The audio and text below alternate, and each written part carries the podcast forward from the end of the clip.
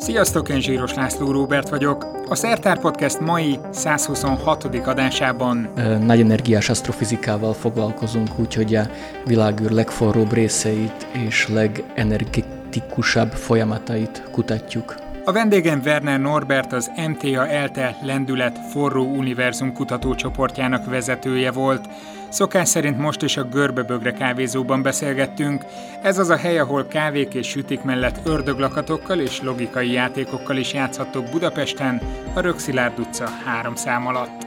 De most nézzük, mitől forró az univerzum. Az én kutatócsoportommal a világegyetemben és a galaxis halmazokban és a galaxisokban található forró gázt kutatjuk. Most lehet, hogy ez nem hangzik olyan érdekesnek, hogy a forró gázt, de nagyon fontos tudni azt, hogy a világegyetem parionikus, normális anyagának, nem, nem a sötét anyagról beszélek, hanem az olyan anyagról, ami, ami protonokból és elektronokból és neutronokból áll, csak a 10%-a vált csillagokká, galaxisokká. A többi úgynevezett barionikus anyag forró gáz formájában található. És ennek a gáznak a hőmérséklete 10 és 100 millió fok között van, viszont nagyon kicsi a sűrűsége. És ez a gáz kitölti a galaxis közötti teret a galaxis halmazokban.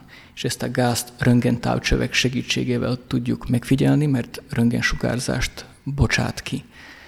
És ahhoz, hogy megértsük a világegyetem fejlődését, nagyon fontos megérteni ennek a gáznak a tulajdonságait is, és ennek a gáznak a fejlődését is. Ilyen forró gáz nem csak a galaxis halmazokban található, hanem a galaxis halmazokat összekötő filamentekben is. Az anyaga világegyetemben nem véletlenszerűen uh, rendeződik el, hanem egy ilyen kozmikus pókháló formájában rendeződik el. Ezt kozmik webnek hívjuk. A galaxisok, mint, mint hogyha pókháló szálai mentén lennének szétszórva, eloszva, és ezek a, ezek a filamentek, ezek a pókháló szálak a galaxis halmazokban kötődnek össze. Úgyhogy úgy néz ki a világegyetem struktúrája így, így, így nagyban.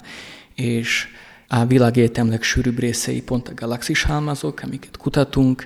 A mi galaxisunk Tejút nem egy galaxis halmazban van, hanem pont egy ilyen szálban, egy ilyen filamentben.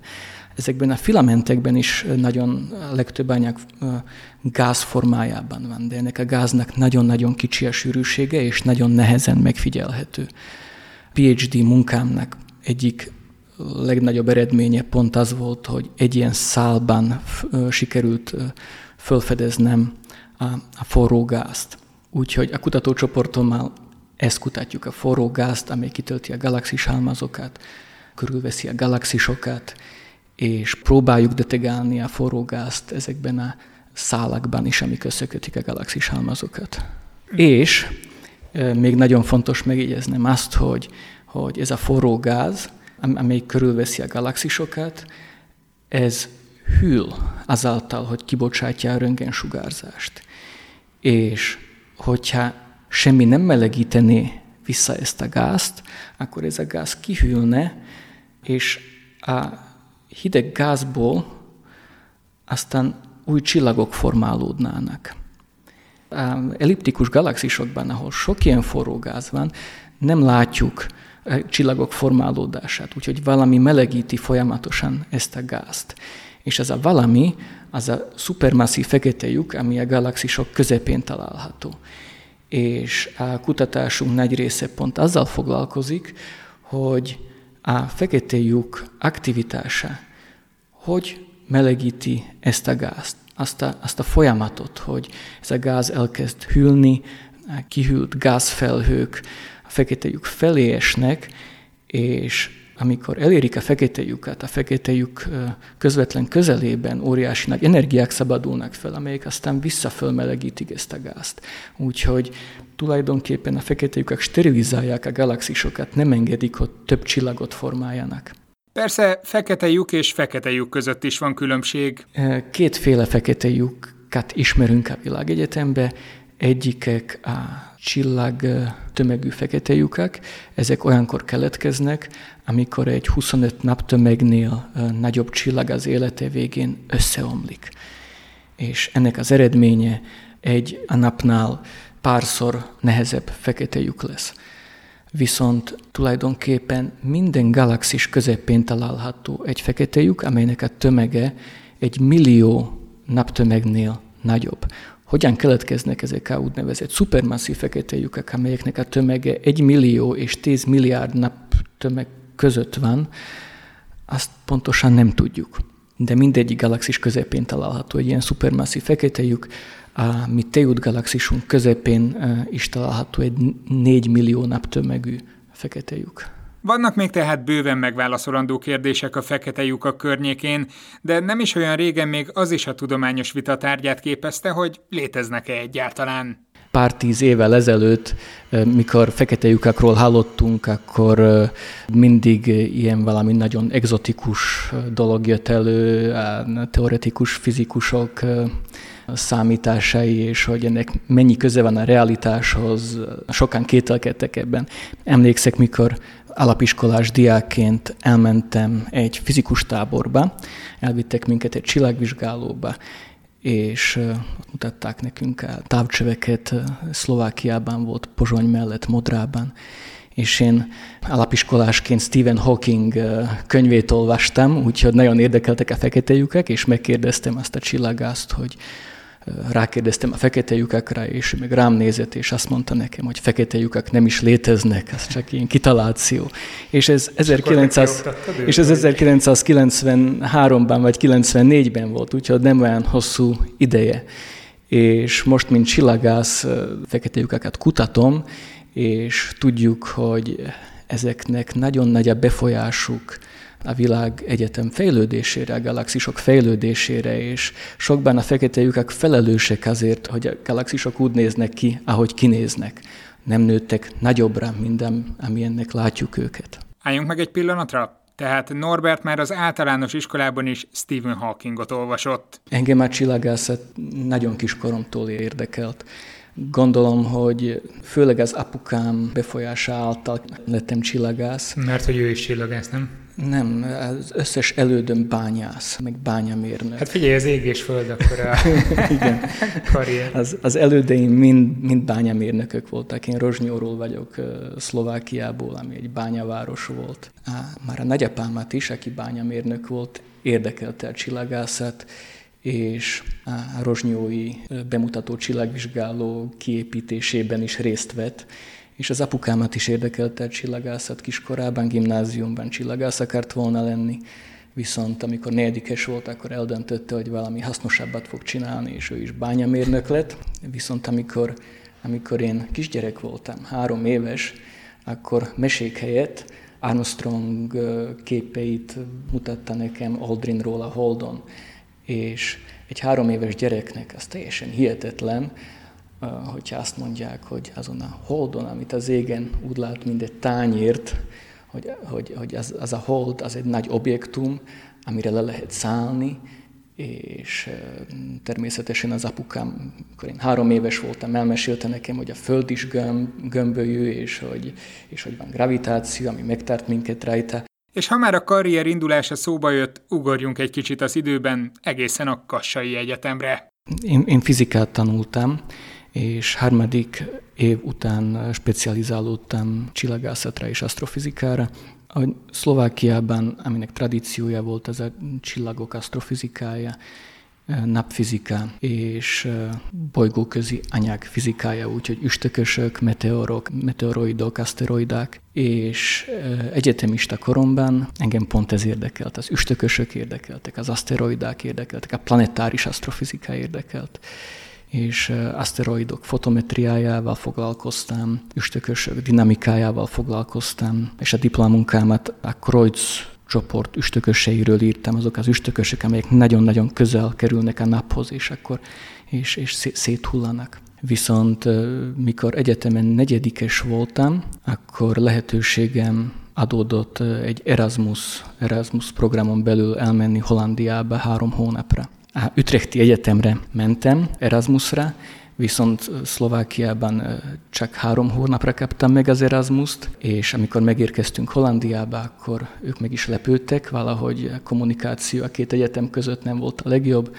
hogy egy kollégával érkeztem oda, ketten voltunk, és azt mondták nekünk, hogy nem tudunk beírni semmilyen tantárgyat, mert tantárgyak már elkezdődtek, és még, még folytatódni fog a szemeszter, még miután mi el is megyünk onnan. Úgyhogy azt a tanácsot adták, hogy egy kutató projektet csináljunk ez a három hónap alatt Ütrechtben, és azt a kutatóprojektet nem a Ütrechti Egyetemen, hanem a Holland űrkutatási hivatalban csináltuk. Ez számomra egy óriási nagy ajándék volt, mert lehetőségem támadt a Beposax műhold adataival dolgozni és mivel, hogy engem nagyon érdekelt a csillagászat, mindent tudtam a Beposax műholdról ebben az időben, mert az, azzal által sikerült lokalizálni a gamma felvillanásokat először, és sokat olvastam erről, és az, hogy én most ennek a műholdnak, amelyről mindáig csak csillagász popularizáció újságokban olvastam, hogy én most ennek a műholdnak az adataival dolgozhatok, ez számomra egy óriási nagy ajándék volt.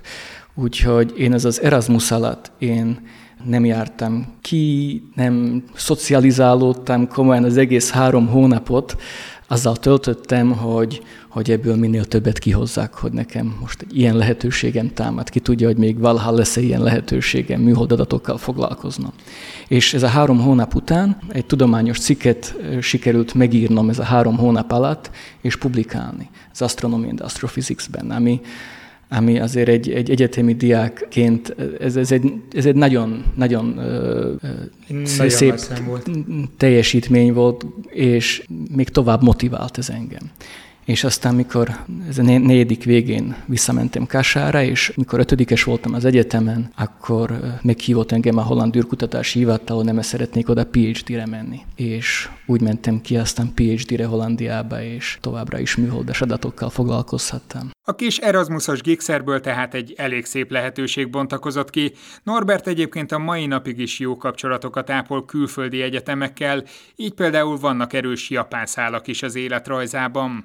Japánnal nagyon jó a kapcsolatom, mert részt vettem az Astro H Hitomi műhold fejlesztésében és a tudományos programjának, ennek a műhold tudományos programjának a megtervezésében. Ez a műhold 2016-ban eh, lett fölbocsátva, eh, sajnos csak egy és fél hónapig napig működött, utána a műhold darabokra hullott, viszont ez egy nagyon-nagyon ambiciózus műholdmisszió volt. Ennek a műholdnak volt egy detektora, amelynek a spektrális fölbontása 30-szor jobb volt, mint bármi, ami, ami, ami előtte volt.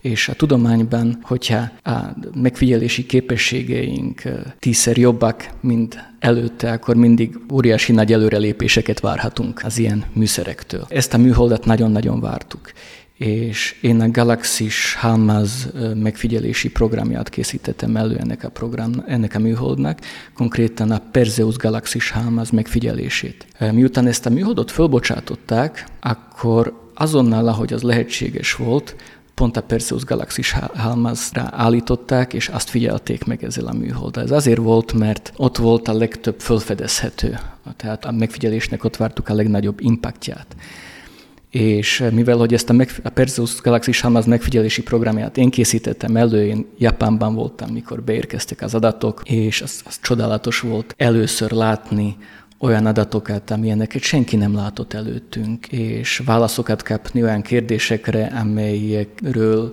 előtte konferenciákon végtelen sokáig beszéltünk, hogy ez most hogy lesz, hogy most mit várhatunk, és, és, és, és az eredmények ott voltak előttünk. A műhold február 17-én lett fölbocsátva, és március 26-án pusztult el. Amikor a műhold elpusztult, már megírtuk a Nature cikket, az első Nature cikket ebből az első megfigyelésből. Azóta még egy Nature cikket írtunk ennek a műholdnak a megfigyeléseiből, és 15 további cikket. Ez a műhold nagyon rövid ideig élt, viszont nagyon nagy impaktja volt ennek ellenére. Japán most épít egy Hitomi Reflight Mission, tehát egy ugyanolyan műholdat, mint a Hitomi volt, amelyet várhatóan 2021-ben fog felbocsátani.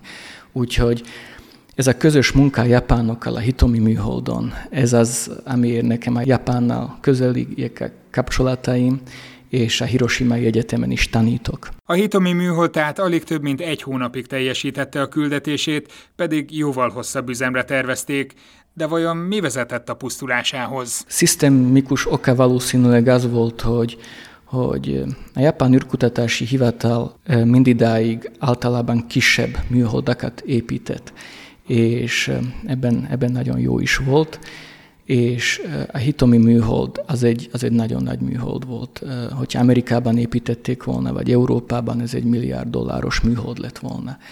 Ez volt a Japán űrkutatási hivatal által épített legnagyobb tudományos műhold, a legnagyobb tudományos projekt.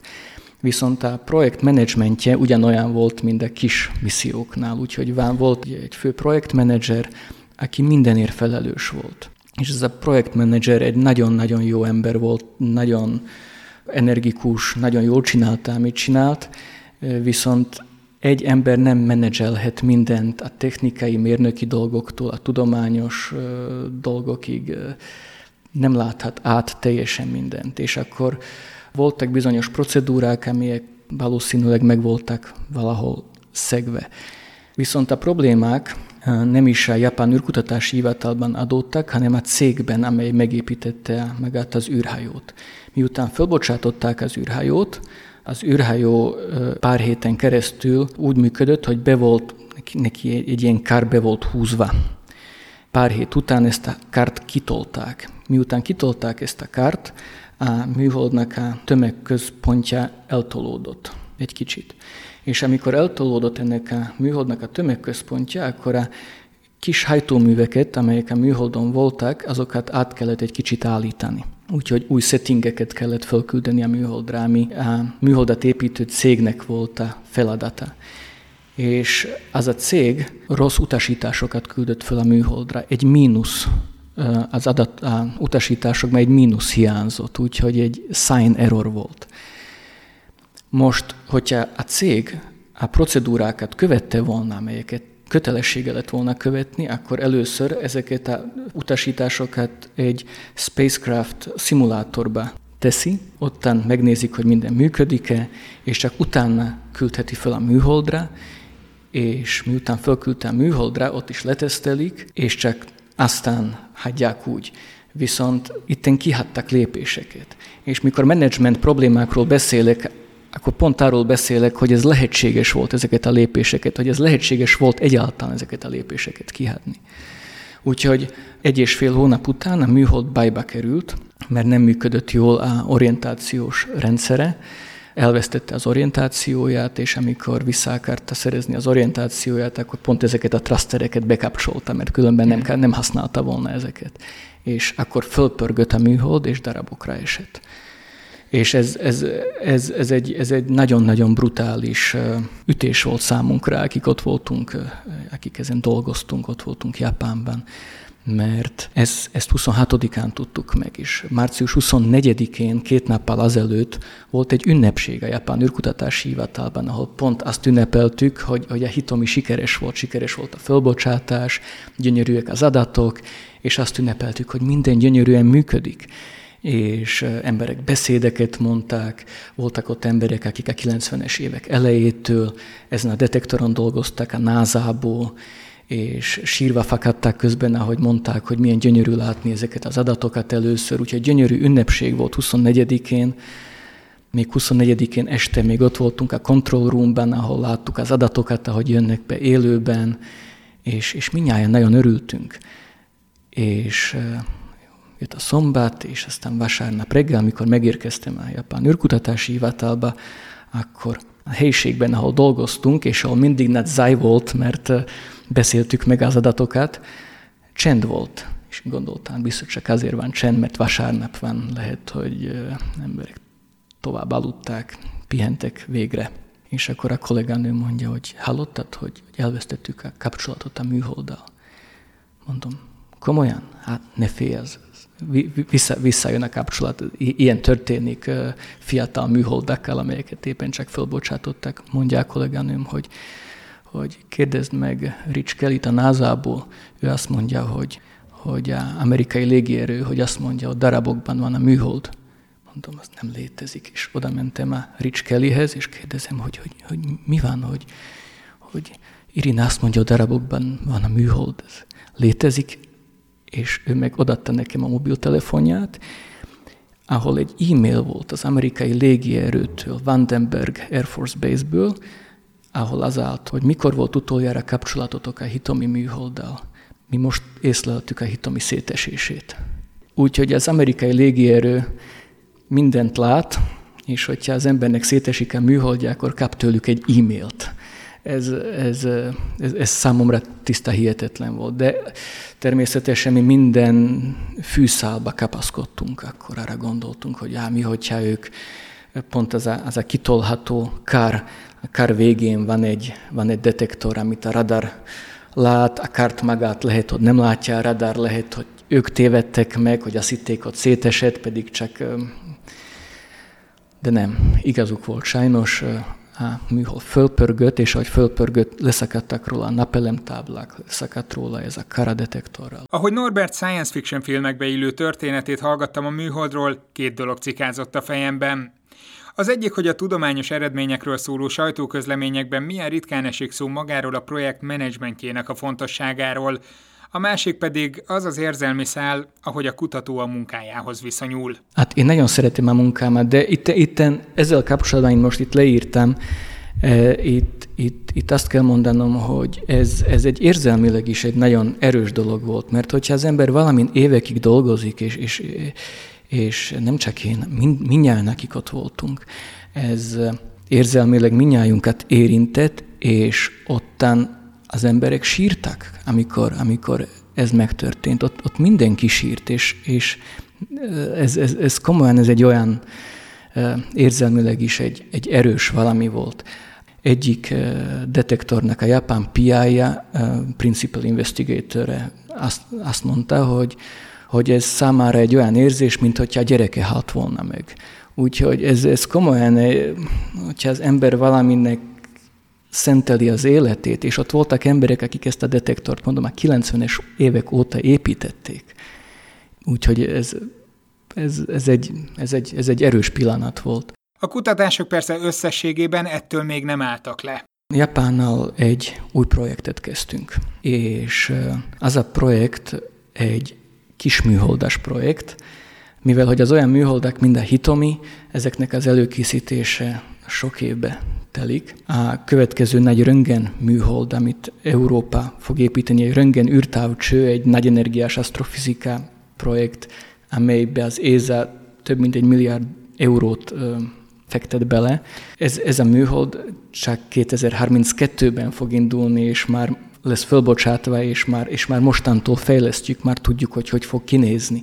Úgyhogy amire az föl lesz bocsátva, az összes technológia, ami benne lesz, már elavult lesz és a technológia miniaturizációja lehetővé tette már azt, hogy kis műholdakkal, CubeSatokkal, mint amilyen a magyar Masat műhold volt, ezek ilyen 10x10x10 cm-es kockákból összerakott műholdak, ezekkel is nagyon-nagyon érdekes tudományt lehet már manapság csinálni, és pont egy ilyen projektbe kezdtem bele, az ide az ötlet az az, magyar kollégákkal, Konkoly obszervatóriumból és az eltéről és japán kollégákkal, hogy egy, egy egész műholdflottát bocsássunk föl ilyen kis műholdakból, legalább kilenc kis műholdból álló flottát, és mindegyik kis műholdon egy gamma detektor lesz, és amikor valahol a világegyetemben egy gamma felvillanás keletkezik, ami olyankor keletkezik, amikor mondjuk egy nagy csillag fekete lyukká omlik össze, vagy amikor két neutron csillag összeolvad, és olyankor gravitációs hullámok is keletkeznek, olyankor ezek a kis műholdak egy kis időeltolódással fogják észlelni ezt a gamma kitörést, és pont ebből az időeltolódásból aztán ki tudjuk számítani, hogy hol volt ez a felvillanás a világegyetemben, és akkor rá tudjuk azonnal állítani a földi távcsöveket, és tudjuk ezt figyelni. És ez, ez most nagyon aktuális, és nagyon érdekes lenne pont azért, mert a LIGO, a gravitációs hullámdetektorok elég érzékenyé váltak mostanra, hogy ezeket a neutron csillag összeolvadásokat tudják már észlelni, és ez a műholdflotta által ezeknek a gravitációs hullámoknak a forrásai tudnánk lokalizálni, és tudnánk aztán, aztán tovább kutatni. Ezzel így meg tudjátok erősíteni a LIGO detektoroknak az eredményeit, vagy, vagy egészen új perspektívákat is tudtok nyitni? Nem csak, hogy megerősítjük, hanem tudományosan jobban ki tudjuk használni, mert amikor a LIGO detegálja a gravitációs hullámokat, akkor nem tudja annyira pontosan lokalizálni őket, hogy honnan jönnek az égbolton. A kis műholdaink azonnal lokalizálnák őket, úgyhogy más távcsövek perceken belül rá tudnának állni, és tudnák figyelni az optikai fénytartományban, infravörös fénytartományban ezeknek a forrásoknak a fénygörbéjüket, a spektrumukat, és, és, és nagyon fontos perceken belül, vagy, vagy egy órán belüli spektrum nagyon sok mindenre adna, adna választ, nagyon érdekes tudományos kérdésekre. Milyen kérdések ezek? Mit vártok attól, hogyha azonnal rá tudtok állni ezekre a gamma forrásokra, akkor abból mit nyernétek? Mondjuk neutroncsillagok összeolvadásánál keletkezik nagyon sok elem, amely nehezebb a vasnál. És pont ezeknek az elemeknek a keletkezését nagyon fontos és nagyon érdekes kutatni. Nem tudjuk, hogy amikor összeolvadnak fekete lyukak, hogy annak van-e bármilyen elektromágneses sugárzás, hogy olyankor létrejön, és hogyha egy ilyet sikerülne detegálni, az nagyon-nagyon érdekes lenne. Ez kapcsolódik azokhoz a kutatásaidhoz, amit a lendület kutatócsoporton belül végzel? Vagy ez annak kifejezetten a része? A lendület kutatócsoportommal tudományos kutatásra összpontosítunk, galaxis halmazok és galaxisok kutatására, vegyi elemek keletkezésének a kutatására és a vegyi elemek szétszóródásának a világegyetembe.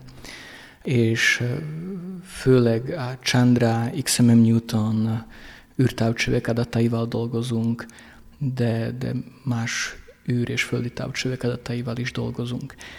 Ez a projekt, egy a CubeSat flotta fejlesztése, ez egy másik projekt, amit szintén a kutatócsoportom csinál, ez egy fejlesztési projekt, és ehhez nagyon nagy reményeim fűződnek. Még azt meg kell, hogy mondjam, hogy itt komolyan elsők lehetünk, mert az űrcsillagászat mai napig pont ezeknek a nagy projekteknek az adatain alapult. A CubeSatok, ezek a kis műholdak, ez valami teljesen új és nagyon-nagyon-nagyon gyorsan fejlődik. Nagyon sok csoport állt már arra, hogy, hogy, hogy kitaláljanak tudományos projekteket, amelyeket pont ilyen kis műholdakkal lehetne csinálni, azért is, mert ez valami olyan, ami megvalósítható két-három éven belül. Ráadásul sokkal kisebb költségvetéssel Sokkal gondolom. kisebb költségvetéssel, és, és áttörő tudományt lehetne ezzel csinálni. Ez kicsit és, az IoT-re emlékeztet engem itt a Földön, nem? Tehát, hogy kis szenzorokat rakunk nagyon sok helyre, és akkor azoknak az adataiból egészen más ki tudunk nyerni, mintha egy nagy Igen. mérőberendezésünk lenne. Én, én próbálom a csoportokat egy a világból is, akik ilyeneken gondolkodnak összehozni, és szeptember 13-án és 14-én Budapesten a NASA-val közösen egy konferenciát szervezünk, ahol 20 olyan csoport lesz, 20 olyan projekt lesz bemutatva, 20 kisműholdas tudományos projekt lesz bemutatva, és a célunk itt, vagy a célom az az, hogy, hogy dolgozunk együtt, minnyáján, akiknek ilyen ötleteink vannak, hogy földi állomásokat, egymás földi állomásait használhassuk, egyforma adatformátumokat használhassunk, tehát egyforma vagy hasonló open source szoftvert használjunk, technológiákat, és, és dolgozunk együtt, működjünk együtt, úgyhogy a egymás kis műholdjait is egy ilyen networkben, egy, egy hálózatban együtt, együtt tudjuk használni. Tehát most megy a szabványosítás folyamata? Ez a diszkuszió része lesz ezen a konferencián. Hány kutatót kell ilyenkor elképzelni? Tehát mondtad, hogy többen foglalkoznak vele, de ez, ez mindenütt ilyen visszautalva a forró univerzumra, ez ilyen hot topic mindenütt? Igen, igen, az egy nagyon hot topic, csak a múlt éven hogy ez egy mennyire, nagy, mennyire hot topic, 250 kis műhold lett fölbocsátva.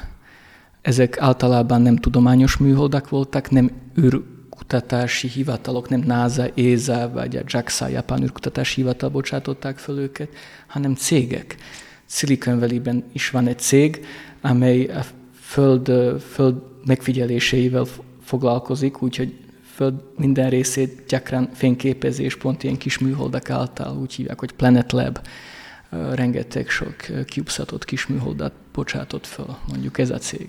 Szinte már hallom magam előtt a kommenteket, hogy és milyen helyzet az űrszeméttel. Tehát oké, hogy nagyon fontos tudományos vagy éppen kereskedelmi célú felhasználása van ezeknek, de azért évente több száz kis műholdat juttatunk fel, annak mi lesz a sorsa? Ezek a műholdak nem mehetnek olyan magasságba, hogy, hogy túl sokáig fent maradjanak, úgyhogy ezek vagy maguktól el kell, hogy égjenek ilyen 15 éven belül az atmoszférában, surlódás által visszajönnek és elégnek az atmoszférában, vagy kis hajtóműveket lehet rájuk szerelni, amelyek segítségével visszairányítják magukat és elégnek a Föld atmoszférájában. Úgyhogy erre vannak, erre, erre vannak normák. Nem fog, ezek, ezek a kis műholdak nem fognak ott végtelen sokáig keringeni a Föld körüli pályán. Megnyugtató, hogy nem csak te leszemetelitek a virágűrt mindenféle holmit tudományos eredményeknek a reményében. Nyilván vicceltem itt ezzel. Viszont nagyon szeretsz beszámolni ezekről az eseményekről, nem csak itt a Szertár Podcastben, hanem ez azért elég aktív vagy abban, hogy tudományos ismeretterjesztő munkákat is végez. Láttam egy előadásodat, amit a Atomoktól a Csillagokig rendezvénysorozat kapcsán csináltál az eltén, illetve volt egy TED előadásod is Pozsonyban. Ezekről mesélsz egy kicsit, hogy hogy keresnek meg, vagy, vagy milyen a viszonyod az ottani közönséggel? Én nagyon fontosnak tartom azt, hogy, hogy mint tudósok, akik, akik felfedezéseket csinálunk, beszámoljunk arról, amit csinálunk az embereknek, akik, akik az adójukkal fizetik a mi munkánkat. Én emlékszek arra, hogy rám milyen hatással volt Jiří Grigár, aki egy csehszlovák csillagász, és előadásokat csinált tévében, és, és járta is az országot, és Rozsnyón is sok, többször megfordult, és előadásokat csinált, és mint kisgyerek én jártam az ő előadásaira, és tudom, hogy mekkora nagy hatással volt mindez rám, és én azt érzem, hogy nekem kötelességem ugyanezt csinálni, hogy nagyon szeretem a munkámat, nagyon szeretem a csillagászatot, szerintem gyönyörű az, amit csinálunk, gyönyörű a világegyetem, és fontosnak tartom, hogy erről másoknak is másoknak is beszámoljak, meséljek. Mikor meghívtak a TEDx előadásra eh, Pozsonyban, eh, akkor ott eh, azt mondták nekem, hogy ezt az előadást tartsam angolul, mert azt szerették volna, hogy majd utána a videót, a pozsonyi videót, hogy mások is a világból megnézhessék. Úgyhogy nem szlovákul beszéltem ott, hanem, hanem angolul és a közönség ennek nagyon-nagyon nem örült. Úgyhogy... ja, mert hogy akik ott voltak, szlovákok voltak, igen, és igen, igen, igen. Volt egy nyelvi hogy, hogy, hogy, hogy úgy, néztem ki, mindenki nem akar szlovákul beszélni, vagy Úgyhogy abból, abból így nincs utólag olyan, olyan, olyan jó érzésem, hogyha még egyszer meghívnának TEDx-re, akkor, akkor már nem angolul beszélnék, hanem azon a nyelven, amelyen a ottani közönség beszél. Hogyha... Viszont YouTube-on fenn van, úgyhogy most Igen. ha eltekintesz attól, hogy ott volt akkor az a közönség, most sokkal nagyobb közönséghez juthat, juthatsz így el. Igen, viszont lehet, hogy, lehet, hogy azt az előadást egy kicsit egyszerűbben is elmond, már, már teljesen másképp csinálnám, próbálnám érthetőben elmondani. Hogy néz ki nálatok egy munkanap mondjuk a csoportod életében? Mert azért ö, oszlassuk el ezt a, azt a nagyon romantikus illúziót, nem arról van szó, hogy egy szép csillagos estén felmentek egy távcsővel, aztán nézitek az épület tetejéről a csillagos eget. Nem egyáltalán, és, és különben nagyon sok asztrofizikusnak fogalma sincs, csillagképeket nem ismerik föl, úgyhogy a, a legtöbb nagy energiás asztrofizikus nem ismeri sajnos a, a csillagos eget. Én csoportomban pillanatnyilag négy külföldi kutató dolgozik. A tanszékünkön tíz külföldi kutató van, úgyhogy körülbelül tíz külföldi kutató van, és angol a nyelv, úgyhogy angol beszélünk, ami, ami tök jó, és minden szerdán van egy pizzaláncsunk, ahol ahol megbeszéljük a felfedezéseket, milyen felfedezések történtek az utóbbi az utóbbi hétben. Nem csak az én kutatócsoportom van ott, hanem a Kocsis Bence kutatócsoportja, Frey kutatócsoportja, és más tanszékekről is eljönnek a kutatók ezekre a pizzaláncsokra és meg kell, hogy mondjam, hogy ezeknek a pizzaláncsoknak a minősége, a diszkusziók minősége semmivel se gyengébb, mint más nyugat-európai vagy amerikai egyetemeken. Úgyhogy így a kutató szellem, az, az nagyon jó most ott nálunk az eltén. Minden napok kutatása nálam mindig azzal kezdődik, hogy elolvasom az archiv.org-on, hogy éppen aznap milyen új cikkek jöttek ki, úgyhogy mindig átpásztázom az archívot, hogyha van valami érdekes cikk, akkor azt megnézem, és utána az éppen aktuális projektjeimen dolgozok.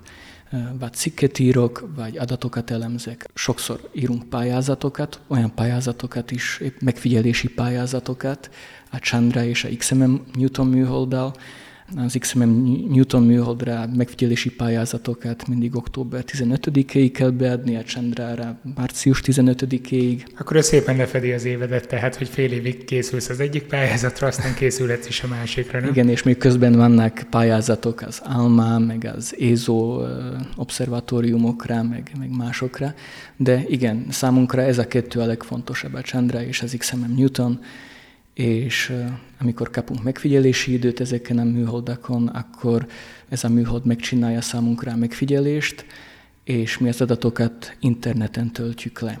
Hogyha miénk volt ez a megfigyelés, akkor ezekhez az adatokhoz egy éven keresztül rajtunk kívül senki más nem nyúlhat. Á, így biztosítja akkor azt, a rendszer azt, hogy nehogy más lepublikálja az igen, adataitokat előtte. Igen, de ha. egy év után az adatokhoz már mindenki hozzájuthat, és használhatja, hogyha publikáltunk azokból az adatokból valamit, megnézheti, hogy és, és, és reproduk, megpróbálhatja reprodukálni, amit csináltunk. De ez jó módszer, mert ezzel titeket is sürget a rendszer arra, Igen. hogy szülessenek publikációk. Igen. Nem is tudom, hogy máshol vannak ilyen más tudományterületeken hasonló És, és különben tök jó az, hogy, hogy ilyen Hubble űrtávcső, meg az összes űrobszervatóriumhoz mindenki hozzájuthat. Mondjuk Magyarországról is, vagy bárhonnan a világból pályázhatunk, kérhetünk megfigyelési időt ezeken a műholdakon. És amikor ezek a pályázatok elbírálásánál senki nem nézi azt, hogy honnan van a pályázó, mindenki a pályázat minőségét, a, a tudományos projekt minőségét nézi, és azt, hogy, hogy ebből lesz-e valami áttörő felfedezés, vagy nem. Hogyha hogyha ö, valakinek van egy jó ötlete Magyarországon, és kér megfigyelési időt a Hubble űrtávcsővel, ugyanolyan eséllyel pályázik, mint egy, mint, egy, mint egy amerikai. Volt már, hogy nem kaptatok megfigyelési időt? Annyira nagy a túljelentkezés a megfigyelési időre, hogy, hogy statisztikai esély az olyan egy a hathoz. Viszont annál azért sokkal sikeresebbek vagyunk.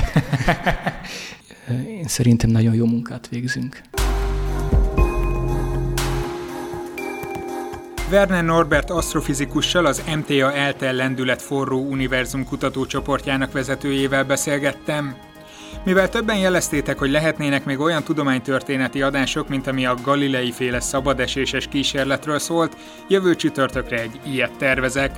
Iratkozzatok fel a podcastre Soundcloudon vagy azon a podcast alkalmazáson, amit egyébként is használni szoktatok. Mivel a Soundcloudnak elég gyatrák a statisztikái, nehéz pontos adatokat mondani, de úgy becsülöm, hogy 8-10 ezer körül lehetnek a feliratkozók a mindenféle felületeken. Ezt köszönöm nektek! És ha bárhol beleütköztök a mostanában futó nagy podcast felmérésbe, ne felejtsétek el bejelölni, hogy szoktátok a Szertár podcastet hallgatni. Ha még nem találkoztatok volna ezzel a kérdőívvel, akkor a linkjét megtaláljátok ennek az adásnak a jegyzetében. Köszönöm a figyelmeteket, a Görbebögre kávézónak a helyszínbiztosítását, a Patreon előfizetőknek pedig a támogatást. Jövő csütörtökön jön a 127. adás, apropó a 127 egy úgynevezett Merzen prímszám. Sziasztok!